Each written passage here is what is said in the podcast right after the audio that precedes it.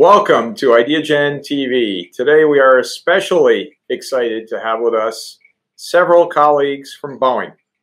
I'd like to first introduce Sherry Hashemi, Principal Engineer on creating culture of innovation. Thank you so much, George. It's phenomenal to be here today and again uh, to contribute to another one of your summits and super excited for uh, the two folks uh, from Boeing with us today. Steve Nordlund, our new VPGM for Boeing Phantom Works, and Amy Hopkins, Senior Strategist Director for Boeing Phantom Works as well. Thank you so much for joining us. Uh, my pleasure. Happy to be here as always. to um, to kick this off, you know, we've we've talked a lot about innovation. We've talked a lot about cultures, team building. You know, Steve, innovation and disruptive technology are a common theme for you. They're in so many of the teams, or you move on to your next project with that being so strong and so um, fundamentally ingrained into those teams. You know, in industry and academia, I mean, you've gone through, um, you know, from Embry Riddle and all of your roles Insitu, all of the autonomous systems you know what is what's a common theme that you've you've taken with you from each one of those next ventures? Yeah i think the the common theme is uh, creating a culture a culture around around innovation. And um, yeah i've had the big company experience. I'm a former ibmer uh, at boeing obviously today. Uh, was able to do a startup an early stage startup that we were able to grow very quickly uh, and have a successful exit on that was all rooted in a culture around uh, innovation. Um, it's a little bit different in aerospace from the standpoint of you still have to remember um, our core purpose is to deliver deliver safe products. And so when it comes to innovation, you've got a balance between um, allowing uh, our engineers and our talented people to go out and try, but also create an environment that that try. And sometimes we've got to break things and then we fix them and we break them again to see how we make them better and better. Um, but we've got to do that in a way that also is is is, is surrounded by safety. We can't afford failure, and um, and so it's a little bit of a balancing act more in aerospace than you'd find in other places. But it all begins with culture, and the culture is one where uh, getting people empowered, getting them to think, getting them to collaborate, um, you know, loosening the bounds, but then tightening the bounds when we need to from a safety perspective. Um, so it's a it's a little bit of an art uh, to do that, not always a science, um, but it really comes down to culture at the end of the day. Excellent. Uh, to to build off of that, and you know, for Embry Riddle, one of the papers that I'm writing about, it's systems engineering and uh, ambiguity theory. And mm-hmm. we yeah. inherently, as people, are going to go towards what we know, and we lean on that, and we are comfortable there. Um, you know, how have you gone about dealing with that ambiguity and embracing it so that you can make that next step and not stay where you're comfortable? Yeah. Well, first of all, you know, I'll, I'll, give you an example. We did a project a little while back where we developed a um, electric, sustainable, um, vertical takeoff and landing vehicle um, that uh, we did in 90 days. Uh, had over 10,000 parts that had to be sourced for it. And when I said we did it in 90 days, from that was from first, you know, concept drawing to uh, first flight off the ground.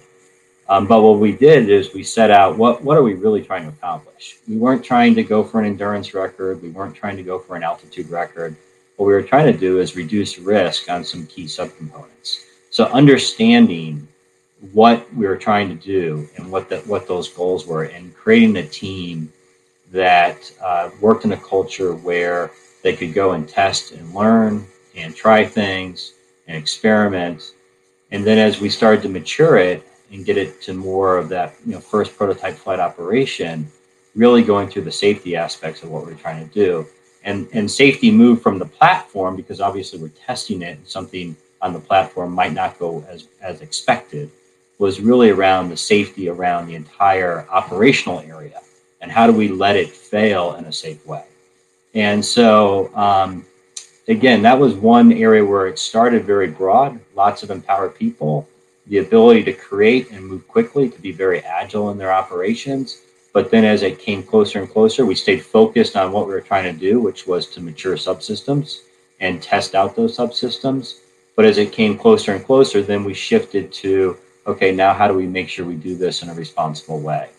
Um, and again, uh, in, in our business, uh, you know, going and, and going from a, a, drawing to a first flight in 90 days is incredibly agile and um, and something that we can do and we can do it in, a, in the right way. That's fantastic. Thank you, Steve. Incredible, and, and to hear Steve 90 days. I mean that that just takes our breath away. to be able to do any type of project even closely similar to that. Um, it sounds like an incredible and monumental feat. And I'd like to ask you about another monumental feat. You have a very diverse and disparate and um, distributed network of professionals on your teams. And we've had this pandemic year that we're emerging out of. How have you been able to keep the culture in place this is directed to both of you, Steve and Amy. I say you might want to ask Amy that just as much as. as yeah, yeah. Well, I'm going to wait and see what Steve says first. That's right. Well, it's, it's been difficult. I, you know, I think we've all just as a society have um, have leveraged. You know, talk about disruptive technologies. Uh, you know, we're using them today. You know, we we got creative and we figured out, okay, how do we bring ourselves together? and and find new uh, mediums and how we can uh, how we can communicate and how we can interact. It's clearly not the end all.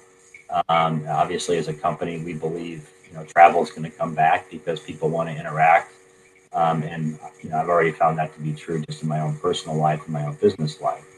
Um, but you know, again, I think it's it's you know one of the things that you know I started off with when I came working with Amy, and she can she can give her perspective on it is um, you know I always make sure my camera's on. You know, be, be able to see the facial expression, the body expression, uh, and how we interact with all the people around our company virtually. But let, let's get Amy's perspective on it. Uh, it's it's been an, uh, an opportunity for all of us, I think, in the last 18 months to to persevere through this global pandemic.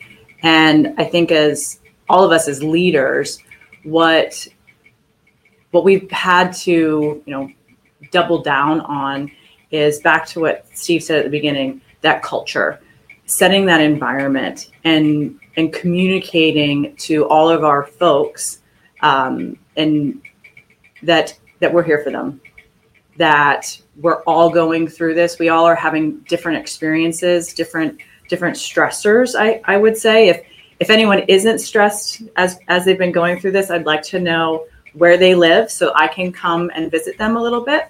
Uh, but uh, what I'm really focusing on now is as we start talking about return to work, as we hear things like getting getting getting back to normal, um, I am acutely aware of how we bring our folks back is is going to be as important as how we have managed everyone through the crisis. One uh, an analogy I, I've been using when I talk to folks is uh, I remember back to my days when I worked in the Department of Defense, uh, and if I ever had to do a deployment. When you're on a deployment, you uh, you gain some uh, mechanisms to help you get through the high stress environment. And then when you come come back home, that that transition is is very important because we've built up uh, in ourselves, you know, like I said, these these mechanisms to help us get get through it. And if I could envision it, it's like a a spring. And as you're going through high stress, that that spring is getting, you know, wrenched down tighter and tighter and tighter what we want to avoid happening is as our folks are coming back, again, back to making sure we can set that environment for them. What we don't want is them to come back and that spring to go yeah. and bounce all over the place because because then we we haven't set that environment for them to come back to be innovative to be uh, safe and clear and, right. and reduce that ambiguity so that's something i am now trying to make sure i'm keenly aware with my teams and i think all of us as as as leaders no matter what industry we're in um, kind of take that take a lesson from folks who have you know had to return from high stress environments like being deployed and you know and with the military there is there is that transition period and we need to be cognizant right. of it as we set that environment for for all of our folks That's such great perspective. And I think, you know, speaking of perspective, strategically, as we look at these teams that you're leading, how can you keep infusing this notion of innovation into these teams, Amy? How, how are you doing that? Yeah. To me it comes back to communication constant communication and communicating that you trust the folks Mhm. who work for you that you're empowering them a a trusted and empowered workforce there truly is not much they aren't capable of doing uh, and and again it comes back to setting that environment so that the innovation so that it can occur. There is no recipe for innovation. There isn't a a pinch of this a cup of that stir it bake it for 350 degrees boom innovation happens. Um, i would love it if it was that easy. Uh, but that's that's really what i keep coming back to is is setting that environment. So, setting the environment and allowing that to foster uh, within your teams and across the teams. And so, the perspective is important, the uh, nature of where we're emerging here at this very moment. Mhm. I, I hear a, a, a, sense of optimism. Um, uh, compared to our last conversation, perhaps we were all in the middle of this Mhm. of this moment. And I think, you know, as, as we look at Steve's perspective as well, thanks for that. I think we all need a little dose of inspiration at this moment that that you know the light is at the end of the tunnel. And Steve, I'd like to ask you as well, what do you believe are the top elements necessary to take the steps to move AI forward and innovation? Yeah, um, I think. Uh, well, let me just start on the you know just to add on a little bit to what you all were talking about with, with you know us coming out of this pandemic and you know last summer you know the, the terminology the new normal um, you know started to emerge and I'm pretty excited about the new normal. Um, I mean, I don't believe that you schedule innovation, you plan for innovation. It really is rooted in that culture that you create and now we're going to come out of this and we're going to have the ability with what we've learned in the in the past, year plus of how we can collaborate um, electronically and virtually to add to our more traditional approaches that we've had in the past and and you know what i've missed is those personal interactions around you know the hallway conversations the pick up the marker at the whiteboard unprompted and and start to brainstorm together uh, and now we tie that back with the, the new technologies that we've got and what we've been able to learn from a collaborative standpoint um, in the virtual environment, uh, which now also adds a level of flexibility to our workforce. Um, I think is just going to be, I, I'm just really looking forward to the new normal. And I think it's going to actually enhance what we're, able to do from an innovation standpoint. Uh, on the AI front, um, I think you know we talk about the AI winters, and you know I'm a believer that you know we're, we've seen our last AI winter, um, that it's here to stay. Um, I think we got to keep in perspective. I mean, in our business, um, you know, where we're talking about uh, safety of flight and uh, you know things up in the air, there's not a lot of room if, if there's really no room for air. Um, so we got to remember what AI is is is is useful for. And um, you know when it's not. And, you know last night i'm in my bedroom and i told alexa to turn off the lights and i got an error um, because i didn't say turn off the bedroom lights. Um, you know we, we're still going to have this human computer interaction going on and how do we continue to improve it in a way where it really does become air free and that's an area where for us is going to be you know a, an important focus is an important focus and will continue to be is how do we bring in that level of reliability when we talk about the you know the human human and machine interaction and um, we're just really at the early stages, I think, of what the capabilities are, uh, where this can go. Um, I think us as a as an industry and, and a society, we have to start to deal with the issue of what is the level of human interaction and and where. In some areas where we talk about the sustainability and reliability and predictability of um, you know our different airplane systems, uh, I, there's immediate payoff immediate payoff in us to be able to predict, you know, when something might be heading down the path of needing uh, some level of service uh, on a component or subcomponent of, a, of an air vehicle. Um, when we get into flight characteristics and you know airplanes flying and how they become you know more automation, um, you know we we're going to have to continue to work on what is the right level of of, of human interaction with that and it's a it's really going to be an industry collaboration along with you know our regulators around the country, along with our military partners um, around the country, and um, uh, it's going to take some time, but it's very promising, and I, I'm a true believer that AI is here to here to stay, and is going to change you know the way we operate. Incredible, Sherry. You know, um, I think it's just going to be accepting the impossible is not a thing anymore. Um, I think the next elements really to take that and push the envelope with the um, innovation is take that ambiguity, embrace it, um, say it's here. I understand. I'm not going to know, but I will know in order to help push those lines and push those limitations so that they aren't limitations anymore.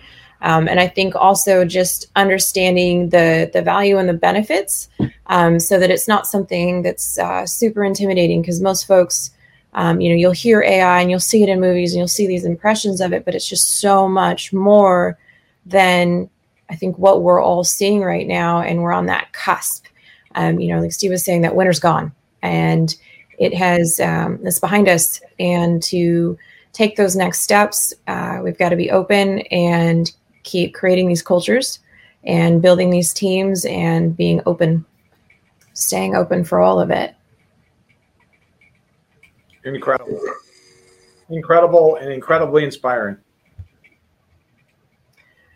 Um, as we're, you know, so one of the things too, Steve, is in the middle of a pandemic, in the middle of all of this, you've gone from major leadership roles to now being the VPGM of Boeing Phantom Works in the middle of all of this where you don't have all the hallway conversations and you don't have um, that consistent uh, conference room call or everybody's around. And um, you know for those uh, for both steve and amy you know especially off of pulling in those um, those experiences now because this is new.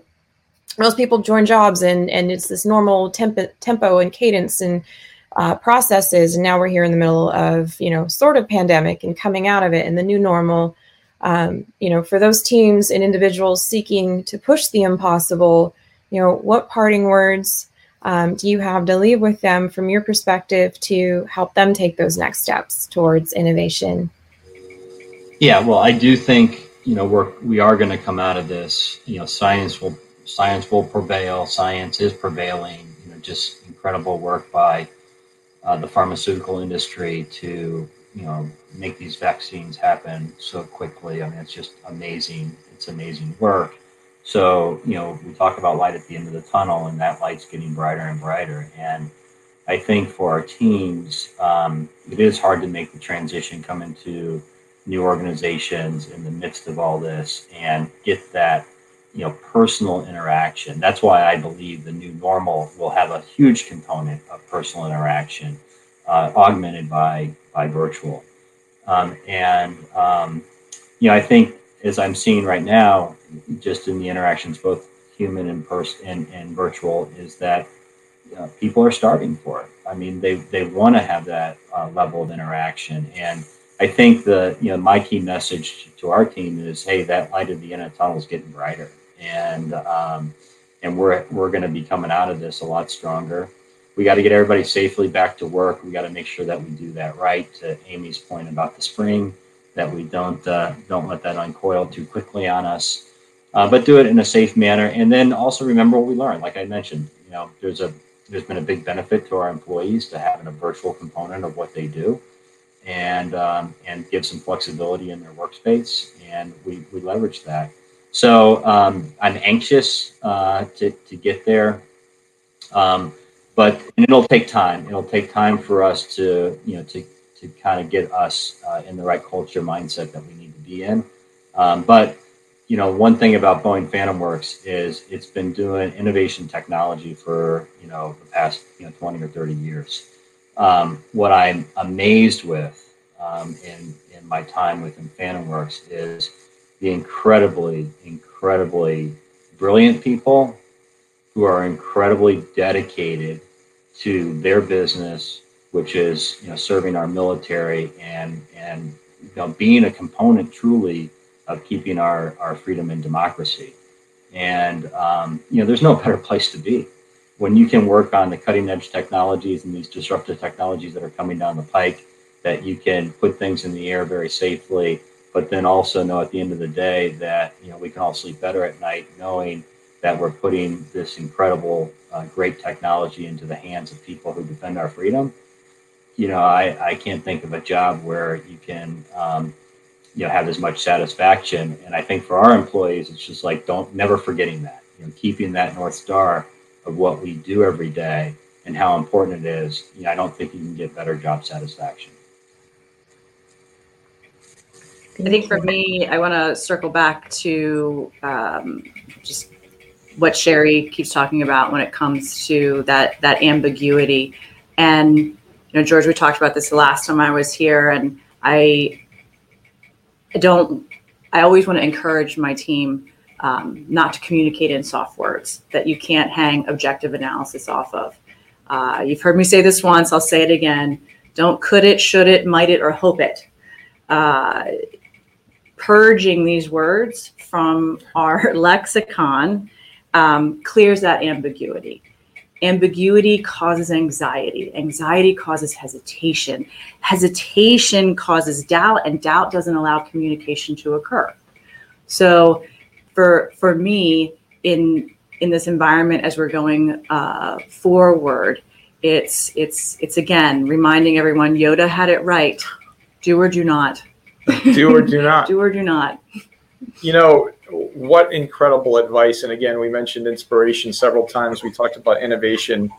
We talked about leadership, especially during times of crisis. Mm-hmm.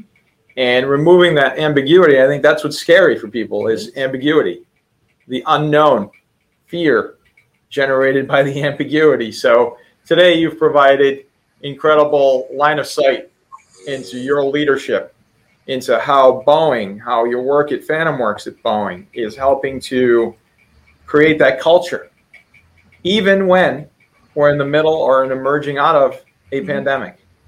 And for that, we are grateful. And we're grateful as well for the company, for everything that you're doing to help keep this democracy in place in the United States of America. So I'd be remiss if we didn't say that because, Steve, you mentioned it, and it's striking. Um, in a very positive way. It's an incredible mission to have, isn't it? And I think what we're looking at here is connecting the dots. Mm-hmm. At IdeaGen, we collect, connect, and nurture those dots, which are people. And here we are having this incredibly authentic and powerful conversation with leaders that understand leadership and understand the importance of culture, inclusion, empathy, and all the words that everyone's talking about now. So I want to thank each of you uh, for appearing today on IdeaGen TV to share this Boeing Phantom Works story, the story of leadership. Thank you so very much. You're welcome. Thank you. We appreciate it.